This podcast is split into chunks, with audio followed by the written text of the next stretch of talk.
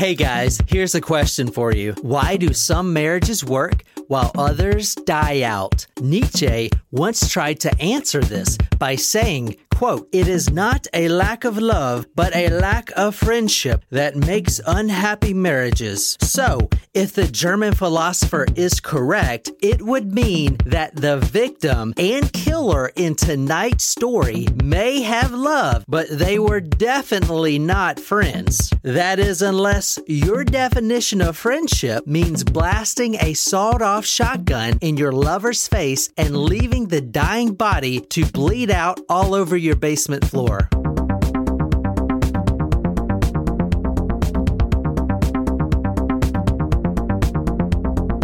And I'm ready to get back to school. And John gave us the hint of study, Study hall. hall. And the drink that we are drinking tonight is called Nerds.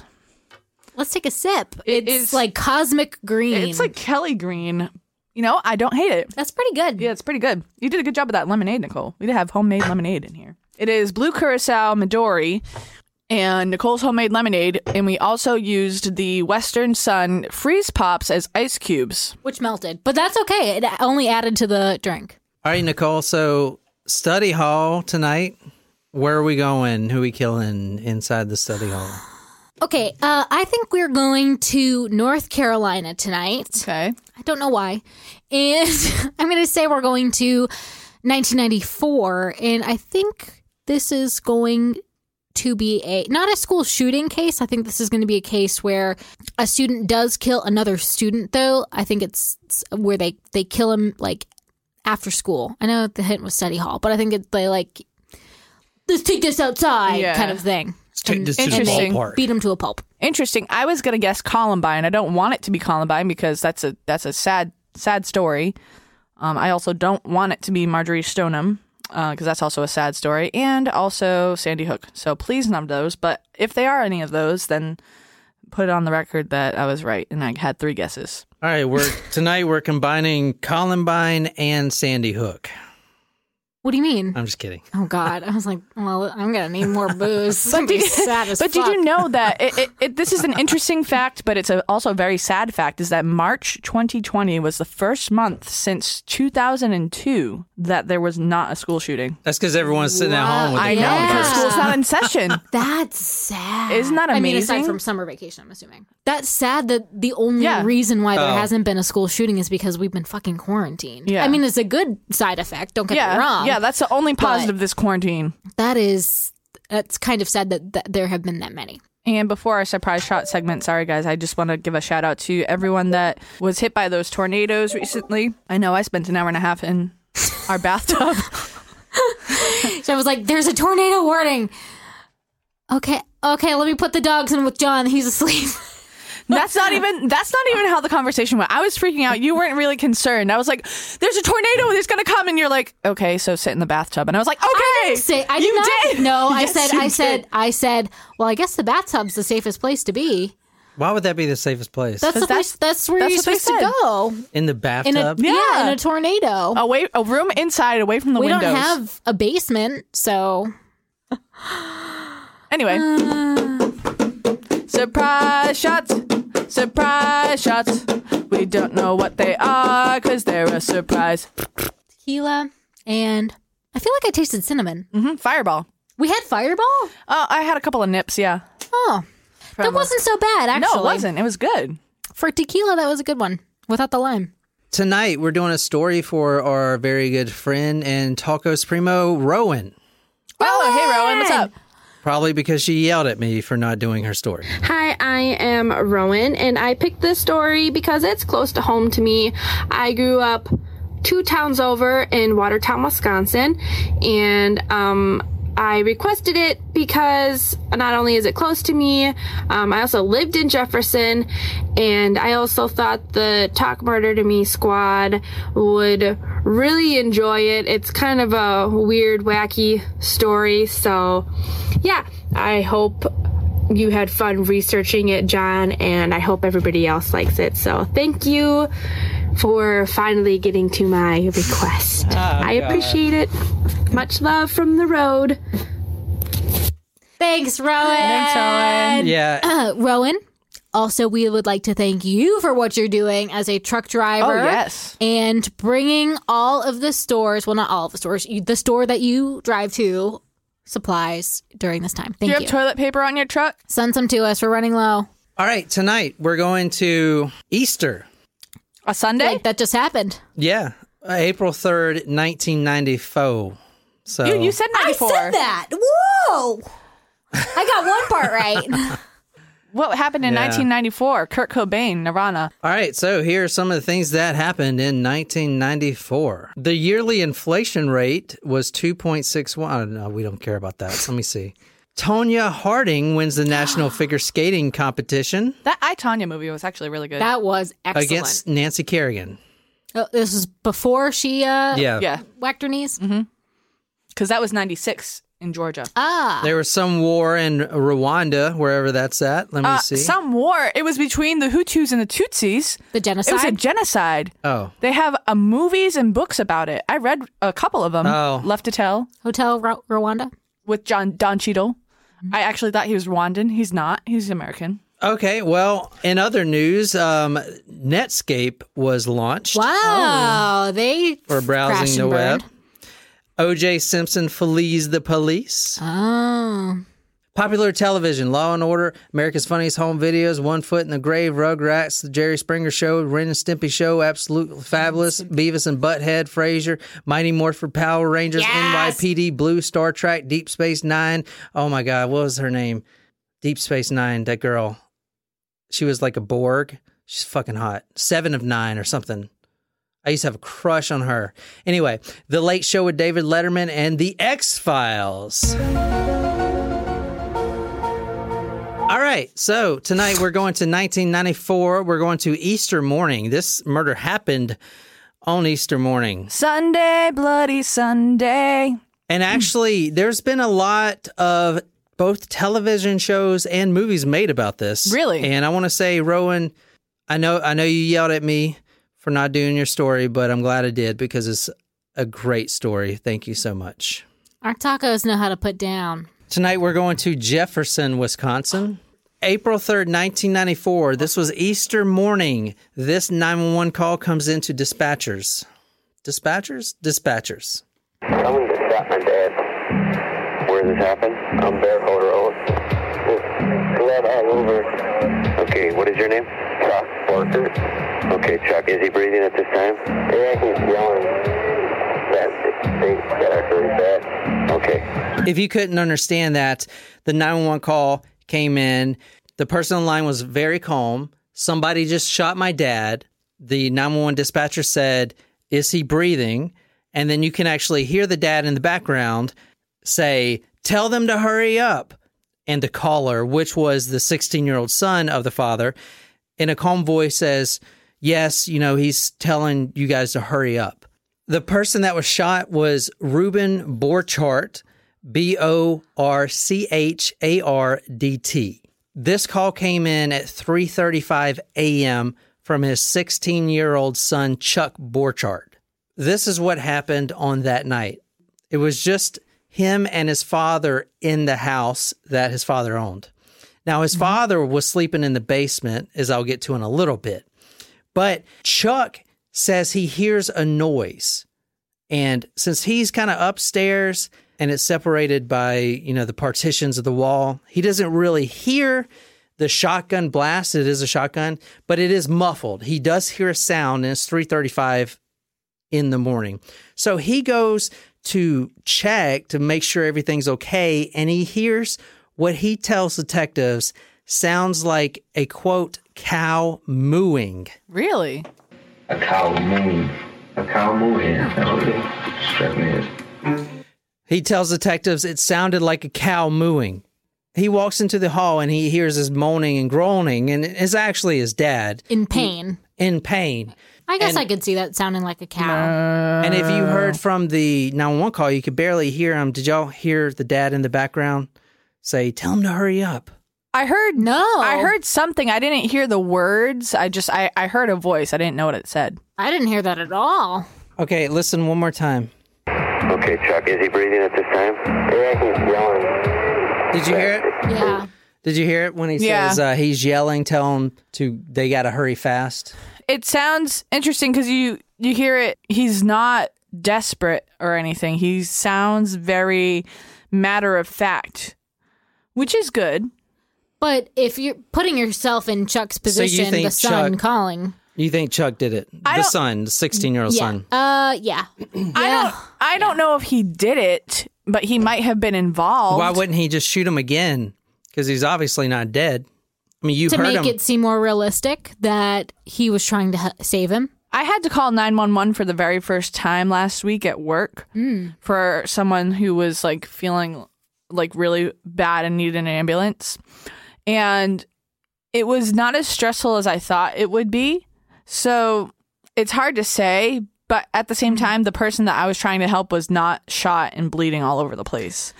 But and also then they canceled the call because they started feeling better. But but also you you didn't know them. Like Right. I've had that's a good point. I've had to call the ambulance for work a couple of times. And I would think it'd be very different than if it was your parent who was Right. shot also. But yeah, like I, having you have an emotional connection with this person. Like you can hear a little bit of wavering in his voice, but not to the point where it's like, "Oh my god, my dad was shot. Somebody please help." It was like, "My dad has been shot. There's blood all over." Yeah. Like he's saying to please hurry up. Like it's not Even if I was like, "Oh my god, I accidentally shot Jen with a BB gun or something," or like our bow and arrow that we're about to get, I'd be like, "Oh my god, I fucked up! Somebody help me!" P.S. I'm putting this out there right now that I probably will end up with an arrow in my body somewhere. So, This is going to be interesting. or I will be at fault. Everyone steer clear. But yeah, I mean, like you would be, but you would be nervous if it was someone one you knew, or two if there was an, like a visible injury. All right, go to talkmore.com. I'm putting uh, all the crime scene photos up there. I want to show you kind of what the scene looks like before we progress any further. And it was a shotgun, you said? That must have been messy. This is the couch that he was sleeping on. He Did was shot see- while he was on, on the couch. Well, yeah, the cow, the couch slash bed. You see the blood on the floor, Yeah. the blood right there on the sofa. That's a lot of blood. It's saturated. Yeah, it's not and like this is his home right here. As you can see, it's kind of it's kind of remote. They kind of live in a remote spot, kind of way out there in the country. too big, too big of a yard. Yeah, and Too much maintenance. you see right here. This is a uh, bullet shell they found. It's a 410 shotgun. Was the murder weapon. Here's some more blood. It's a lot of blood there. Yeah. This is some more blood on the couch. And Well- we learned from the BTK killer that a magnum is even more powerful than that. Yeah, I use magnums, but not not the not the Okay. guns. Oh, okay. Okay. I'm talking about the condoms. Thanks. Oh, I thought you were talking about the ice cream. It's important to know before the 16 year old made that phone call to 911, he goes into the kitchen to grab the phone, but is unplugged from the receiver. I'm just going to break it to you. It wasn't the son. I know he sounded hmm. really calm on the 911, but you know, some people react to things differently than others. Mm. You know, he I'm is calm, cool, and collected in Yeah, a crisis situation, man. It wasn't the son, but was he involved? Mm. well, we'll get to that. Ah. The victim here is Ruben Borchardt. He's 40 years old. He's a self employed cabinet maker. Hmm. And he was found dead in his home Easter Sunday. He shot twice in the chest at close range.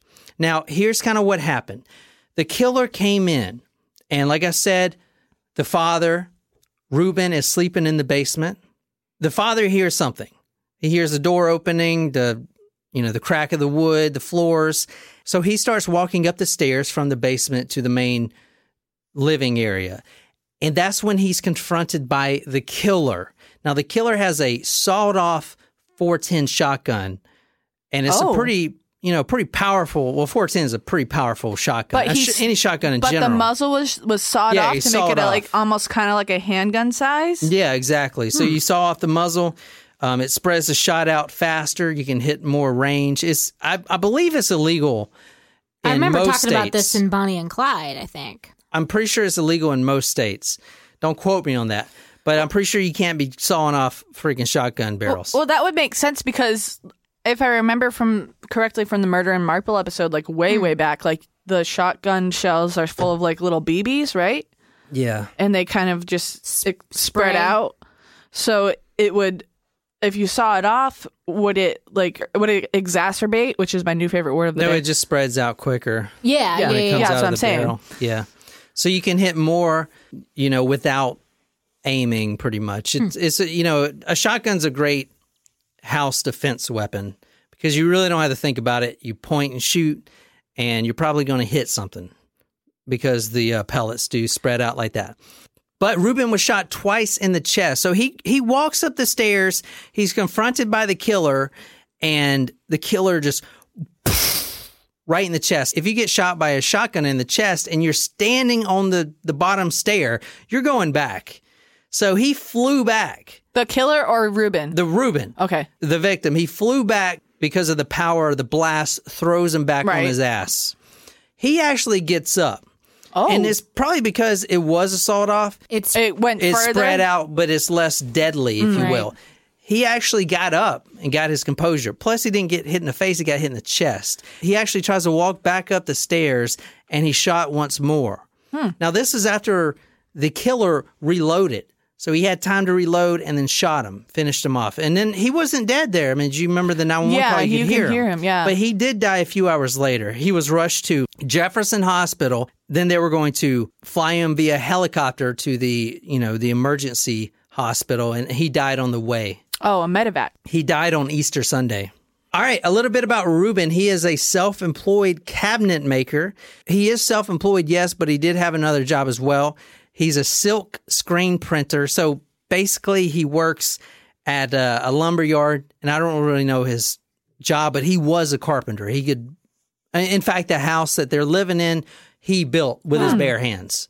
So that's what he did for a living. I believe he just did the cabinet making part time, trying to build up his business. Hmm. He was married to his first wife, Susan, but in February 1979, she was killed in a car accident right in oh. front of that same home that you saw there. So it's been 13 years, but, you know, it's still tragic because they had two children, a daughter and a son. You know, the son, Chuck, he's the one that called. He's now 16. But hmm. where do you think this is going so far?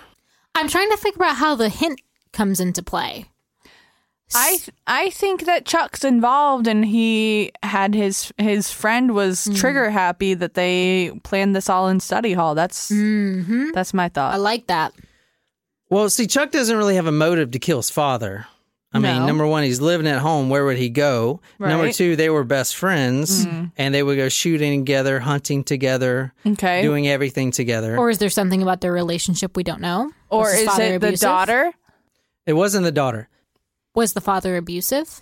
The father was not abusive, no. But maybe you guys should ask about his wife.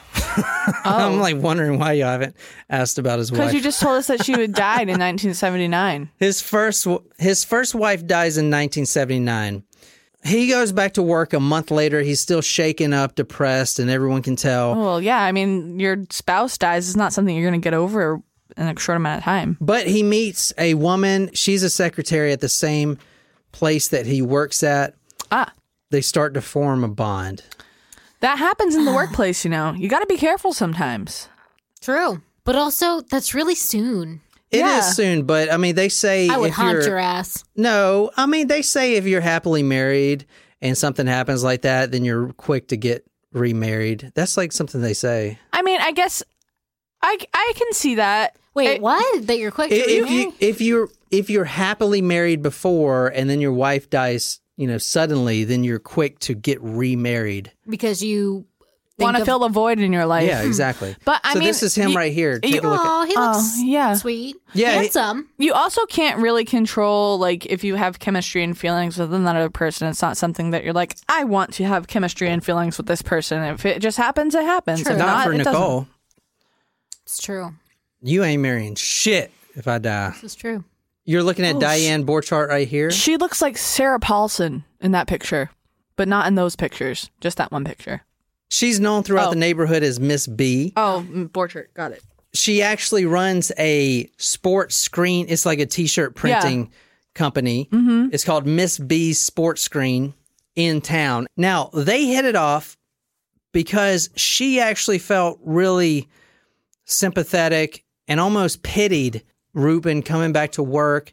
And you can tell he's just not okay. He's just all over the place. He's missing his wife. And not only that, he's got two young children. He's got a daughter, Brooke, and a son who you heard, but at this time he was young. You know, he's a he was a baby. Mm-hmm. He was two years old. She approached the relationship that they formed not as in I'm attracted to you, but as in I want to provide motherly support for you because you're hurting and your two children because they need it.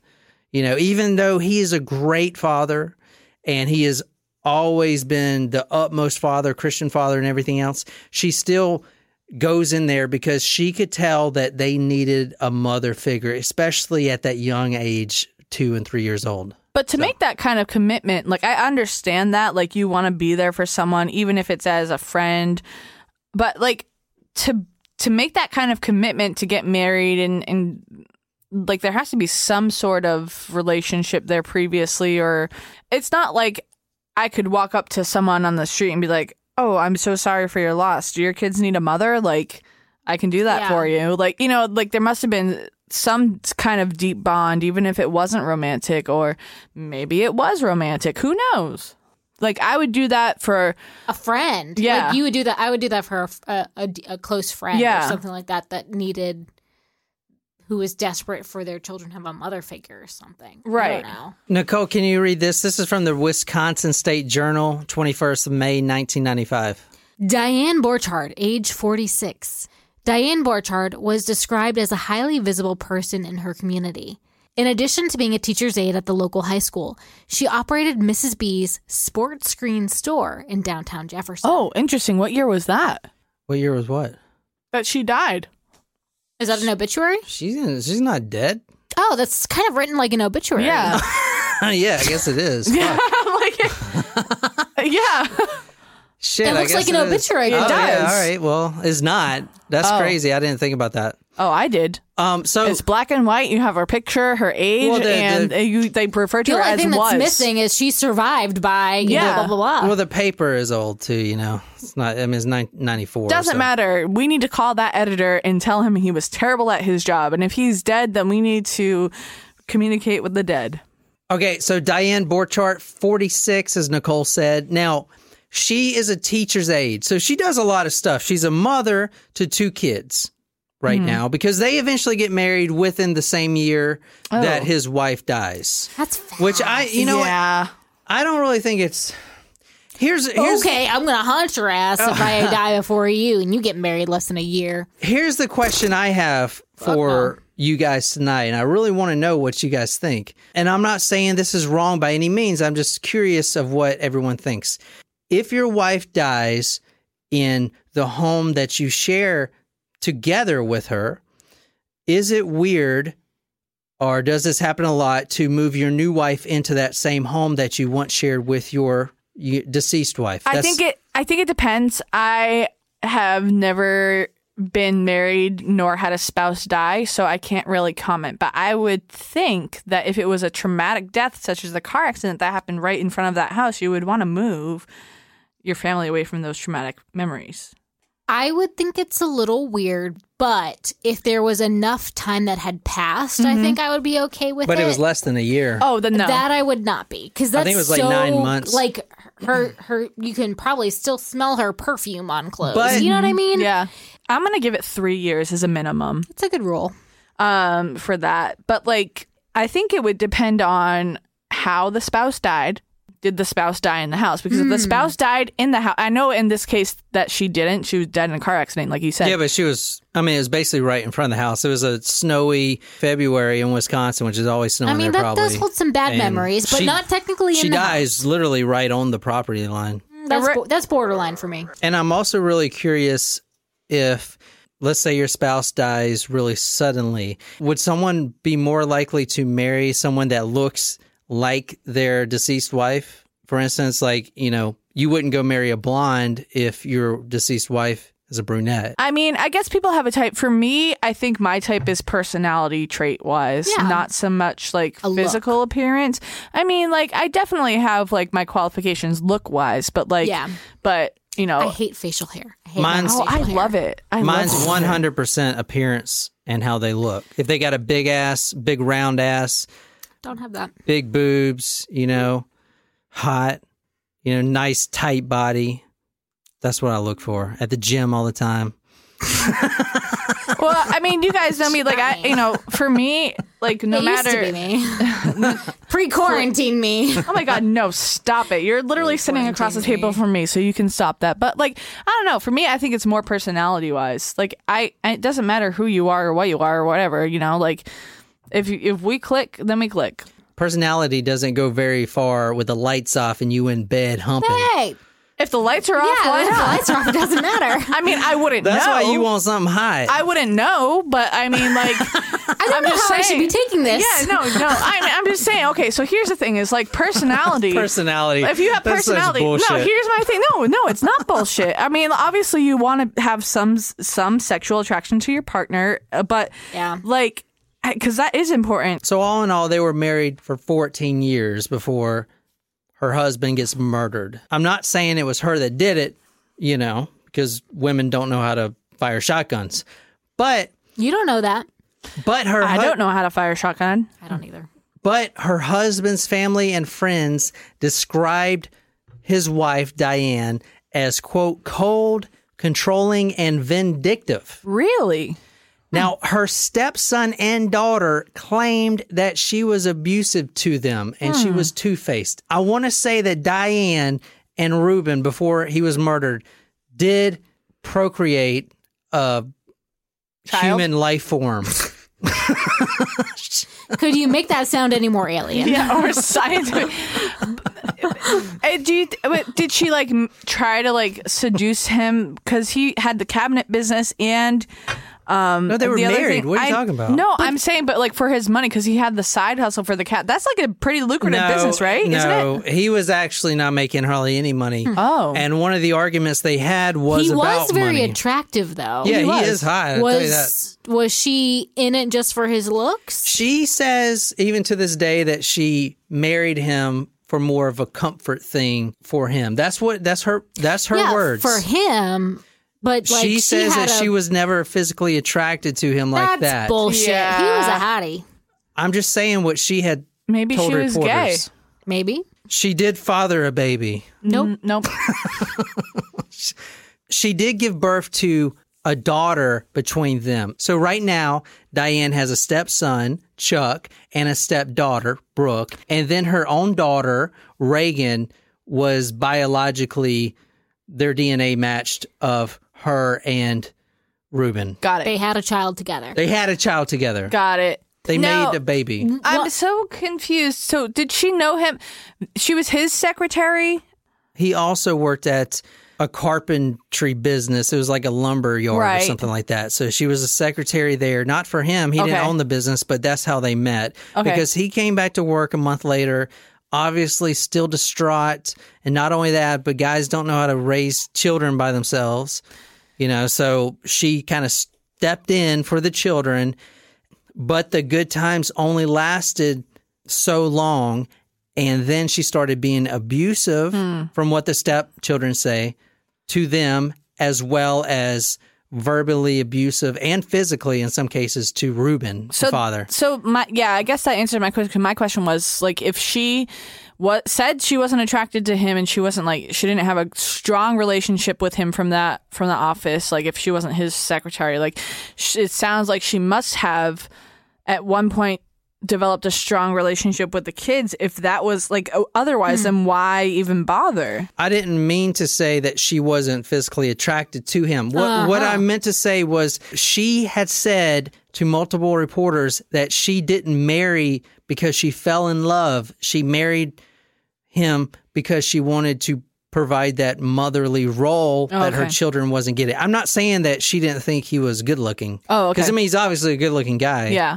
I want to say right now that the police immediately suspected her because, and I said this multiple times, but Ruben was sleeping in the basement. But yeah, Yeah. he Oh, was yeah. married to Diane, which also lived in the Oh. house. Mm. But she wasn't there that night because police did go down this route of suspecting the mother Well, where was she? and the wife. She was actually three hours away Really? in a town called Tomahawk, hmm. Wisconsin. She was spending the night, the Easter Sunday, with Ruben's first wife's parents, which What? in itself is freaking weird to me. But Yeah, Yeah, that's that's strange. strange. Did she have the kids with her? I don't think she had the kids with her, but she did have the family dog. Remember, the kids are all grown up now. Not grown up, but Chuck is 16. Hmm. The other one's, you know, about the same age. I know she didn't bring Chuck with her. She probably brought, Reagan. she most likely brought Reagan with oh, her. Brooke. Brooke and Reagan. But I'm not sure. I didn't see anywhere who she brought. I know she did bring the dog because that was like a big thing. The police did go down that route, but she did have an alibi. She was three hours away. So there's no way she could have done it. But she did have a good motive. Number one, Ruben and Diane, they were going through a divorce ah, and a, a very bitter divorce. They were arguing about ownership after the divorce of the house and custody of the children.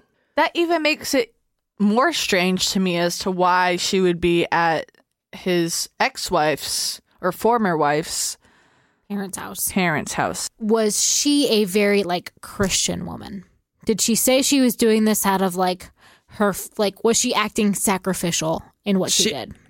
from what I've seen, she wasn't a very mm. Christian woman, Okay. but I believe they both were Christian. I know for a fact that Ruben was a Christian because what I'm about to tell you went went opposite of his values. Hmm. But I'm going to go down this road in a minute. But Ruben was sleeping with someone else. A man? Ooh. no, a man. What? I mean, that would have been quite the twist. Well, you said it was going against his values. I don't know. I don't That was a know. good- hey, that how was a good how guess. about having an affair? What the fuck? well, I guess in general, yeah. Adultery. That's a, one of the top, Commandments. top 10 commandments. isn't it? top 10 commandments. Hey, you know, sometimes- TRL live. Oh, we There's didn't do not a lot going verse. on in this house, okay? Like, you know, well, as far as me, I don't know about you guys. You guys do your own thing, but like, you know, there's not a lot going on ever. So sometimes you just gotta sensationalize things. What you're reading now, Nicole, is from Wisconsin State Journal, Wednesday, April 20th, 1994. According to court documents, both had fought for possession of the home, but Family Court Commissioner Michael O'Niber awarded the residence to Ruben Borchardt for April 15th occupancy on the grounds it would cause less stress on the two children. In court documents, Diane Borchardt contended that her husband, who had petitioned for the divorce, was having an extramarital relationship and had been leaving home late at night without telling her or the children where he was going. The court document also accused Ruben Borchardt of being so wrapped up in his affair that it was affecting his business and children and maintenance of the home. Ruben Borchardt in court documents contended his wife was trying to punish him and cause him financial damage. Diane Borchardt argued she had put in significant amount of equity and improvements into the home. So she's fighting him to get the home that he previously owned with his former wife. It doesn't matter. away. Yep. He was, as I'm about to tell you, he was having an affair. And she was not. I would believe that if she had a better divorce attorney, she could have got the damn house because not only did she not get the house, but she didn't get any of the assets worth about $300,000 and she didn't get custody of the children. She got nothing at all. But- and he got everything for having an affair. Divorces work, they try to even it out between both parties. The party that usually gets more is the one that hasn't been screwing someone else. Does that make sense? Because Yeah, now you're taking her out, Diane, and you're throwing her on the street. I guess I can see that. he gets to bone his mistress, which was also married, which I'll get to. I mean, I- and keep all the house and keep the house and all the valuables and everything, and she gets shit for doing nothing wrong. I can see that. Uh, you know sh- that it seems like she's being punished for his misdeeds, but at the same time, like these were his things before. It doesn't matter when you get married. well- your things become y- our things. Well, th- that's that's, a the- big r- reason why there are certain states that are considered to be no fault states, where it doesn't matter if you're the person who had the affair or not, or the reason you just split it. But there are states in which you can be at fault, and th- that does impact your share. and it should. I mean, you're the one. All right, he had an affair and ruined the whole family. they could have went to counseling or whatever, but now she has to move out and he moves his mistress in that house. She gets nothing. But why would you want his house that he's had? It that- doesn't with matter whole if you if you Just get to div- sell it could be if like you just the get value married, of it, maybe. Jen, getting married means you share everything 50-50. I don't care if he had a freaking yacht worth a million dollars before he married you. Now, guess what? You're entitled to half of that motherfucker. That's the point of being married. Yeah, murdered So to when me? you get freaking divorced, it's supposed to be evenly split. And it wasn't in this case. She didn't get shit. He got everything, and he's the one that was boning this other girl. I'm just saying. That's how marriages and divorce is supposed to work. So, what you're about to read now is actually from the movie plot Oh. of Seduced by Madness. At the divorce proceedings, Ruben gains custody of Chuck and Diane and goes sole custody of her shop in Reagan. However, to her outrage, Ruben gains custody to the house. Diane is to vacate the property within one month and silently promises to enact revenge on Ruben. Ruben is a cabinet maker, like I said, and he married Diane, but their marriage is kind of shitty. Right. It's falling apart all over the damn place.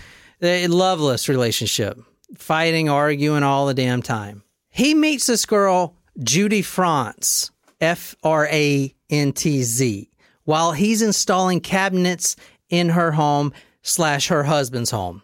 She's actually married to the city manager, Carl Oh. Frantz.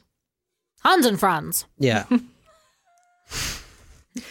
now, here's kind of how it goes down. He's installing cabinets. Oh, I like these little handles, and I like your handle. You know, Whoa! Well, She's talking ain't- about his knob next. he's at the house installing cabinets, and then he starts to talk about his woes with his wife, and you know, she doesn't love me, and she calls me a little bitch. Mm. oh, And then, like the next time he's over there doing more cabinet work, she starts to talk about her relationship that sucks. Oh, this guy's old. You know, he's got wrinkly balls. You know, he's got a five year plan. Don't die. The affair was public knowledge. Everyone in Jefferson knew about the affair. And keep in mind, the mistress's husband was a high ranking town official Right. and the whole thing was public knowledge. Everyone knew. And then a few months later, Diane finds out. Uh oh. This right here is a reading from Seduced by Madness. Diane then accuses Ruben of spoiling his own children and neglecting Reagan, and says that he ought to be making more money. Ruben tries to reason with Diane when suddenly, without provocation, Diane hits him in the head with a label gun. Bow! Like one of those sticker guns? Yeah. like the label gun. Oh shit! I thought it was like a legitimate gun. No, label gun, like you make little labels like for your locker. $4.99. Click! Yeah. No, no, no. No, the label, like you label label your maker? locker. Yeah, label maker. Like John's locker is a label. Oh, gun. not like You a price know- tag maker? Yeah, what I a know. label- I yeah, I do. I know what you're talking about. But we don't have them as guns anymore. They're like keyboards and you have to type them out and hit print. Anyway, Ruben later admits to Claire that his marriage was a mistake. Claire also reveals that she and her husband have also grown apart in recent years. When the project is finished, Ruben admits his true feelings for Claire and kisses her on impulse. He then leaves her confused, only to return, and this time the two proceed to kiss each other passionately.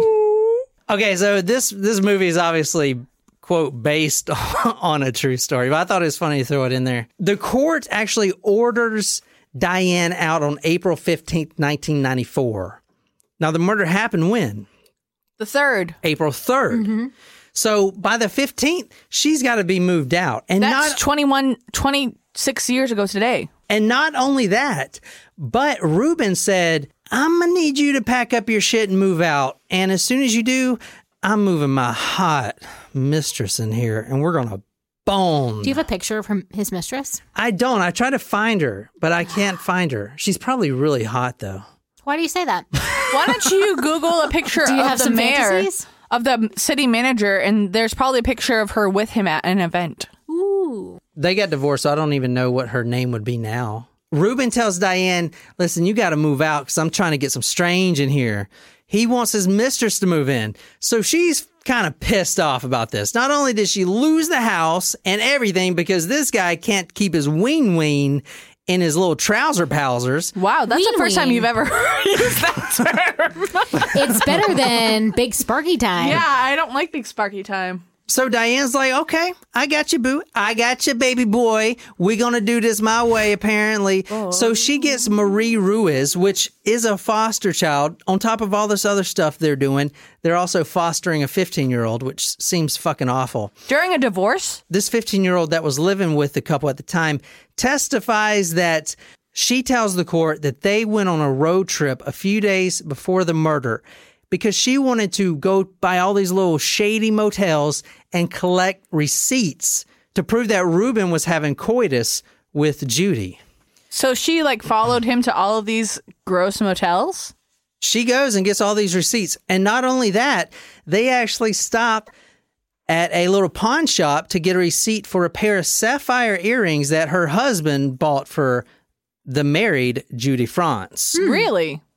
which is kind of fucked up because, you know, he was religious.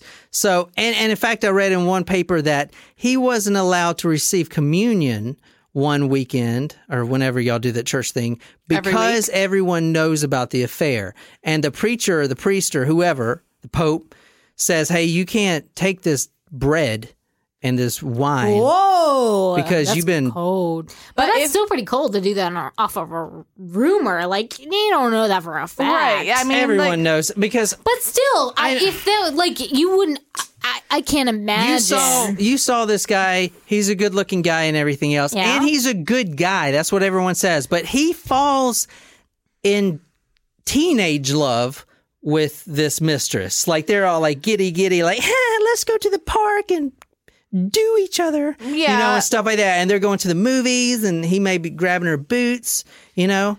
A day before the murder, they get into a domestic argument. She goes to the police station, shows bruises and everything else. The stepson, Chuck, on his second interview with the police, says something that he's never said before. This is what he said. I can't believe she would do this Yes. to me. Are you sure? Yes, I'm positive. Chuck, you didn't say that before. I know. You did not say that to me. I can't hmm. believe she would do I wonder this. why. Is that true, or is that something that you just? No, I'm positive. So Chuck says, I can't believe she would do this to me, is what his father said while he was dying. They actually put Chuck under hypnosis to kind of recall the events that happened because they, they were really convinced at first it was him for whatever reason, probably because he, he's so calm on the 911 call. Mm. The Jefferson County DA, Linda Larson, said that Diane did this as, quote, a killing to end a divorce and that she was, quote, losing it all. In fact, Diane made statements to a friend, which testified in court as well, in 1991 on how she hated her husband and how she hoped he would finally find someone else. But when he did, she would, quote, hire a hitman to kill him. what? Nicole, if you can read this, this is from the Wisconsin State Journal, May 14th, 1995. Victim feared wife, girlfriend says. Ruben Borchardt allegedly devised warning system. Ruben Borchardt put jars outside his bedroom as a warning device because he feared his estranged wife, Diane, would come down and stab him. Jurors were told Saturday in the murder for hire trial of Diane Borchardt. Whoa. Ruben Borchardt's then girlfriend, Judy Frantz, 37, testified he told her he was afraid Diane Borchardt may try to bob at him. Whoa. Lorraine like Bobbitt. Lorena. Whoa, yeah. Referring to Lorena Bobbitt, the woman who severed her husband's penis during a marital dispute in a nationally publicized case. Fran said that he placed empty glass mayonnaise jars on the concrete floor so an intruder would knock them over and alert him. He didn't die? No, he didn't. No, they fucking sewed his penis back on. He's actually they a por- really? Yeah, he's a porn star now. Wait, he's a porn star? Yeah, he's done porn. I haven't seen it. well, shit, we've all done porn, Jen. Not me. fuck? No one wants to see that I fucking kind shit. well, I don't really know the Bobbitt story, but I do kind of want to see the the. There's an. HBO documentary. Judy Frost testified that her boyfriend Ruben came up to her and said, She may try to bob it me. Bob it. She actually used that word, bob it. Ruben also told Judy on the day before his death that he felt Diane, quote, was up to something hmm. because she was going out of town on Easter weekend. But she didn't kill, right? Because she was out of town. Apparently, Right. I mean, but she hired someone, mm-hmm. who? the Tiger King. Keep thinking. The son, the daughter, a friend of the son's The that he met in priest. study hall, study hall. Diane A shows student. Diane, which She was a student aide, one of her students, Yes.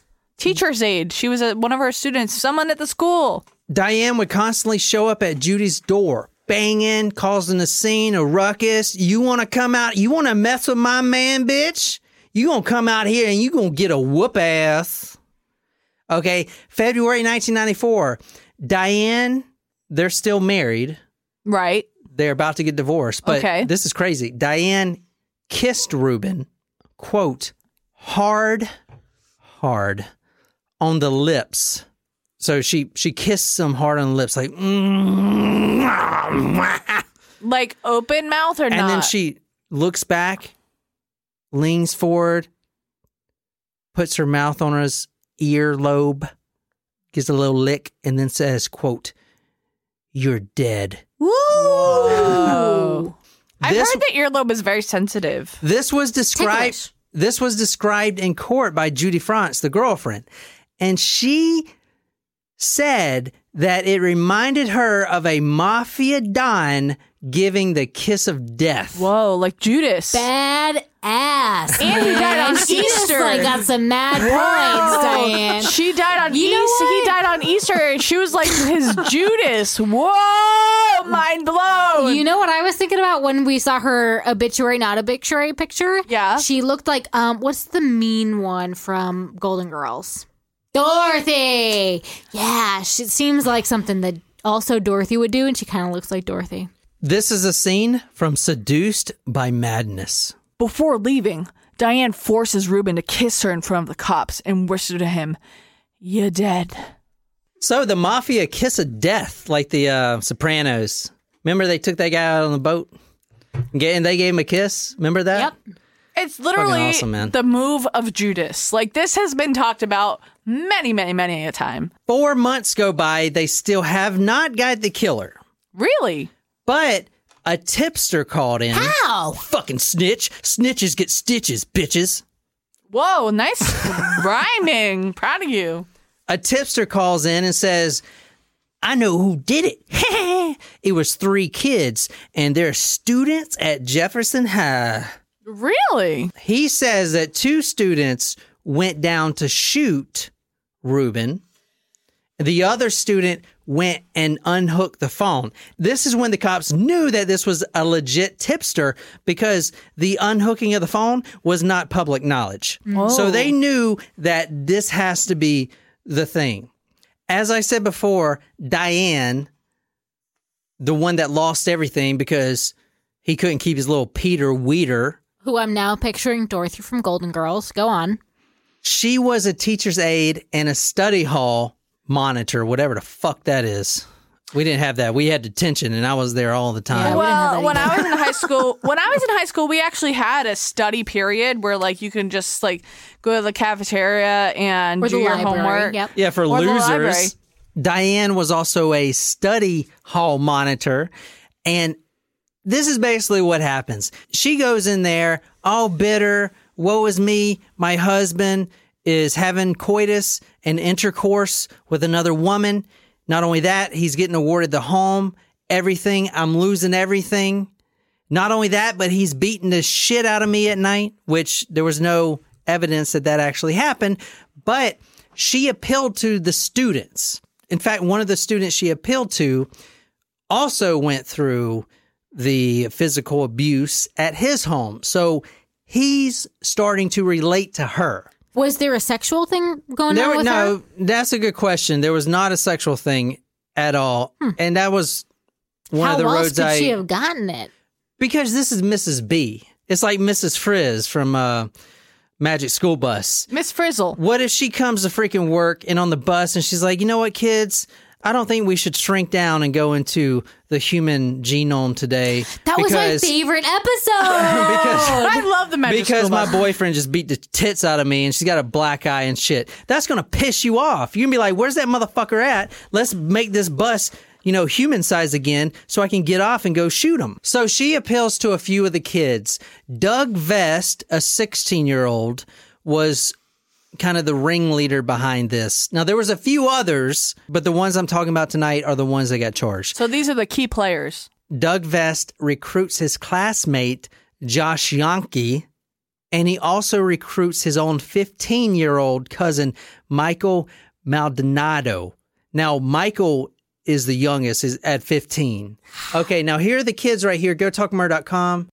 Here's what they were promised. Number one, $600 up front. What? I believe they would have got lighter sentences if it wasn't a financial gain for them because I I do believe as you'll see that they were impacted emotionally and thought it was the right thing to do to kill her abusive husband. But they did take money, $600 up front in cash. They actually met at her t-shirt shop, got cash in an envelope, which I want to point out there was no evidence of that hmm. at all. Well, And yeah, I, I it's feel cash like flow. I feel like the defense should have argued that more. A promise of twenty thousand dollars after Whoa. you know because he had hundred thousand dollars in life insurance. So a promise of twenty thousand dollars after the deed was done. Holy shit! In '94, that'll pay for at least two years of college. yeah. Who the shit wants to pay for college? So here's what happened. They all go to the house. She had drawn a map and everything. They get to the house 3:30 in the morning and then they immediately think they should back out. But Michael Maldonado, the 15-year-old was like, "Fuck no, we're here now. We're going to blast a cap in this asshole." That's hmm. what he said. So he kind of pushed them forward. Now, Michael Maldonado was the trigger man from what, hmm. because they all confessed eventually, and they all claimed that he was a trigger man. Jury, in the words that you remember, what Mr. Maldonado said when he took the gun. Said, we are here to do this.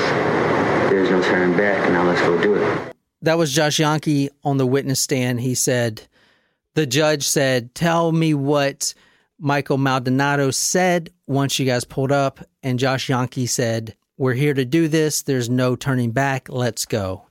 Now that's important because they all did want to leave. They got cold feet. Michael Maldonado takes the 410 sawed off shotgun. They find a way in through the back door. It was unlocked. Now, Josh Yanke was the one that disconnected the phone line, but he panicked and ran back into the car. The other two, Doug Vest and Michael Maldonado, they're the ones that were with the father and actually shot him. Michael Maldonado being the trigger man. In the basement, they start walking down, but Ruben was awakened by the sound of them entering, so they meet at the stairs. Maldonado takes a shotgun, puts it really close to his chest. I mean, I'd imagine the boys were maybe on the fourth step and Ruben was on the first and walking up, mm-hmm. shoots him right in the chest. He flies backwards. The boys reload the shotgun. Ruben gets back up to the first step of the platform and then gets shot again. And then they leave. And then that's where the 911 calls comes in. Yeah, it did take months because you know that no one was coming forward. In fact, um, the police had an interview with Diane the next morning to rule her out, but her lawyer called. She's not going to be attending this interview, so that was kind of suspicious. I'm not saying it's a bad thing. Please, I say this all the time.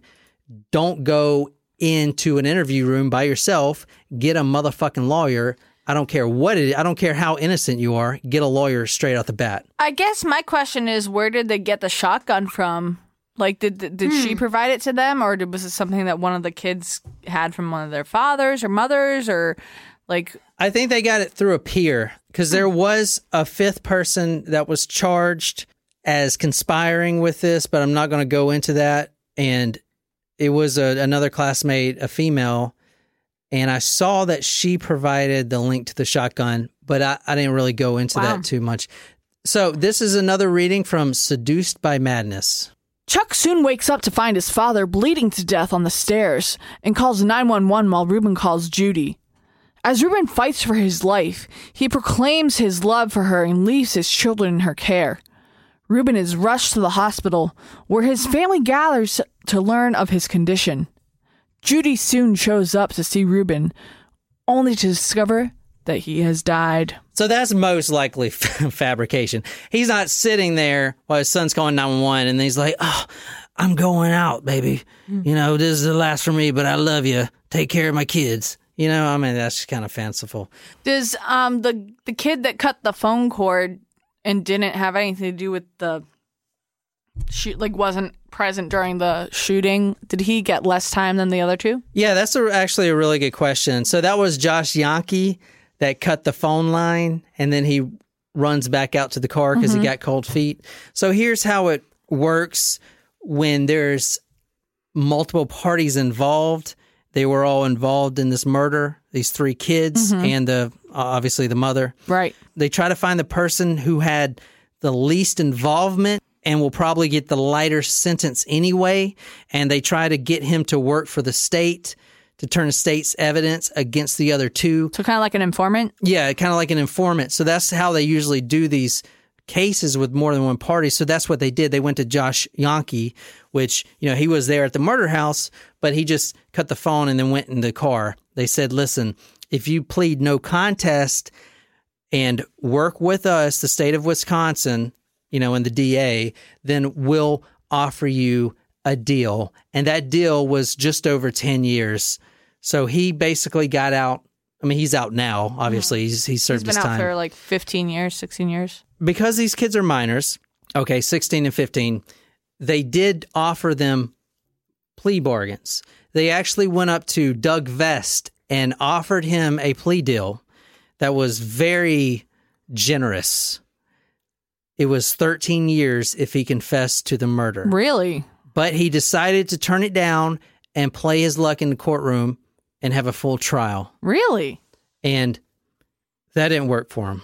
I've never been involved like this before in anything. And uh, I guess I have to learn the hard way.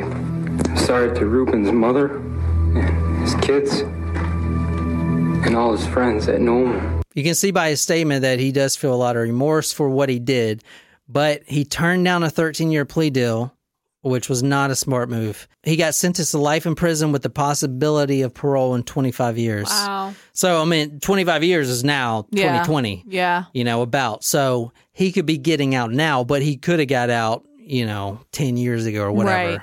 Michael Maldonado played a different tune altogether. You know, he's a trigger man and 15 year old. He actually claimed that he wasn't even at the murder house. He was actually at home sleeping. What? Really? That was his alibi. Oh, Wow. please. This right here is the judge, Jacqueline Irwin.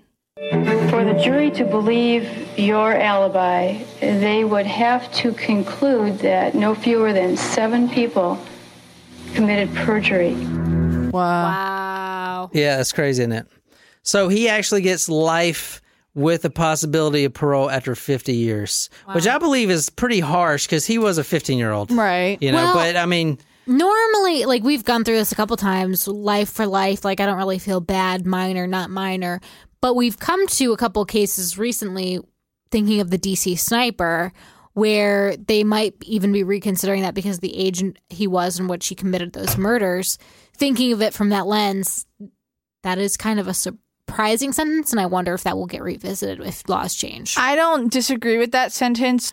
I wonder how much Diane had, I mean, had to do with the fact that he committed the crime. I mean, we all know that she promised him funds, um, six hundred dollars for the act and twenty thousand dollars after. That's that's a lot of money That's for a a fifteen year old. You know, like right now. I mean, if someone offered me twenty thousand dollars today to do something, it would it would really have to be out of my wheelhouse for me to say no. You know, yeah.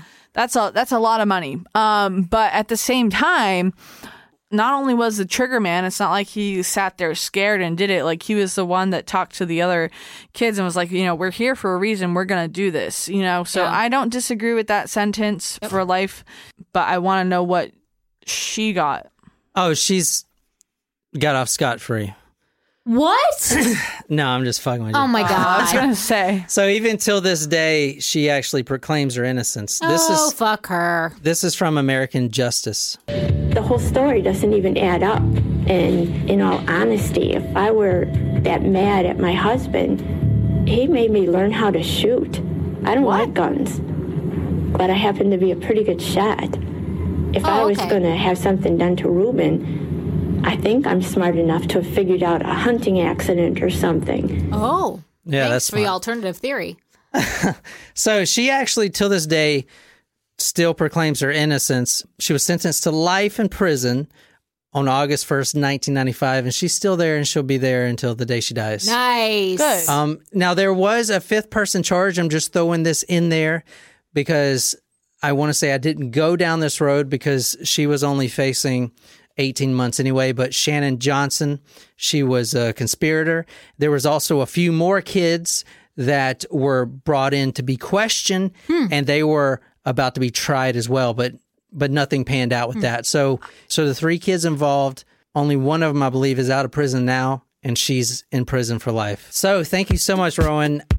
I absolutely enjoyed this story. I really did. I'm really surprised I haven't heard it before because this has been remade into a few different uh, documentary series. It was on that show Snapped, for instance. And I'm just so glad that you requested this. It was really interesting. So thank you so much. If you guys enjoyed this episode, be sure to hit that subscribe button on whatever podcasting app you use. If you like this story, you can follow us on social media Facebook, Twitter, Instagram.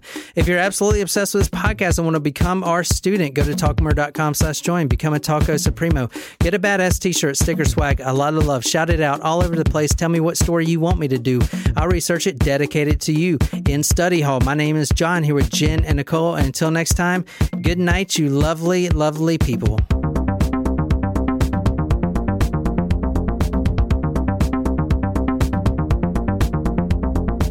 So Ruben actually tells Diane because the court order, the court order, the court order came, the court order, the court order, court order, court order, court, the court order. That's my Mr. Moviefone Lo- voice. loosely based? is that what you're trying to say? Yeah, loosely like the mistress means her vagina is loose because she gets because she gets boned by that Reuben sandwich Ew. In her sandwich in her roast beef. Ew. A Reuben sandwich in a roast beef. Uh. Reuben Roast- is corned beef. Yeah, but Get roast, right. roast beef is like vagina that's like Saggy. all ripply and saggly, and it sometimes it hangs out. Actually, you can regrow your penis. It's like a, a lizard. You take the tail off. Or a starfish. Because I remember when I was in the military, mine got like snapped off when I was jumping out of an airplane, and it like regrew back in two years. It's fucking crazy. I mean, it's still like an inch right now, but it's growing. it's continuing to grow. It's pretty pathetic looking. I hate you sometimes. But those are expensive. And I know I just got my stimulus check, but like I put, Yeah, that got deposited today. it did. But um Twelve hundred dollars. I didn't get any fucking money. because you don't pay taxes. That's because all my money goes to the Cayman Islands, bitches.